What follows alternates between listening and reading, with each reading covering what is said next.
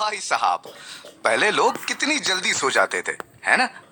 पर अब तो रात में जब टाइप करते करते फ़ोन हाथ से छूट कर थोबड़े पर गिर जाता है, तब हम मानते हैं कि अब नींद आ रही है।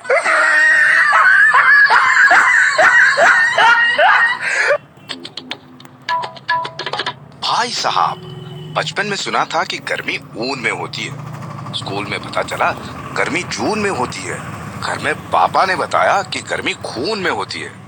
ज़िंदगी में बहुत धक्के खाए। तब जाकर पता चला कि गर्मी ना तो खून में होती है, ना जून में और ना ही ऊन में होती है। गर्मी तो नोटों के जुनून में होती है।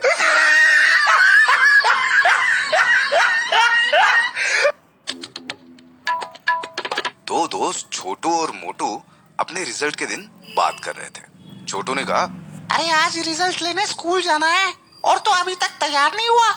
इस पर मोटू ने कहा आज मुझे बहुत बुखार है मैं नहीं आ सकता तो तुम मेरे मार्क्स देख लेना। इस पर छोटू ने कहा ठीक है मैं देख लूँगा और तुझे बता दूँगा। मोटू ने कहा लेकिन आज पापा भी घर पे हैं इसलिए तुम ना डायरेक्ट मत बताना कोड में बताना कोड में। अगर मैं एक में फेल हुआ तो मेरे घर आकर बोलना एक पड़ोसी का प्रणाम।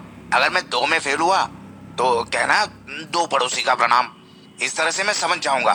छोटू ने कहा अच्छा ठीक है, कोई बात नहीं। अब एक घंटे बाद छोटू मार्क्स देख कर आया और घर के बाहर से चिल्लाया, अरे मोटू, पूरी की पूरी कॉलोनी का प्रणाम!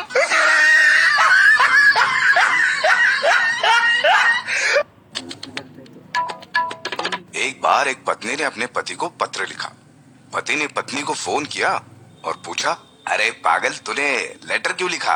वो भी ये फ़ोन के जमाने में? इस पर पत्नी ने बड़ी मासूमियत से उत्तर दिया। कहने लगी, जी, पहले फ़ोन ही किया था, लेकिन वहाँ से कहा गया प्लीज़ ट्राई लेटर इसीलिए लेटर लिखा। पागल थोड़ी ना हूँ।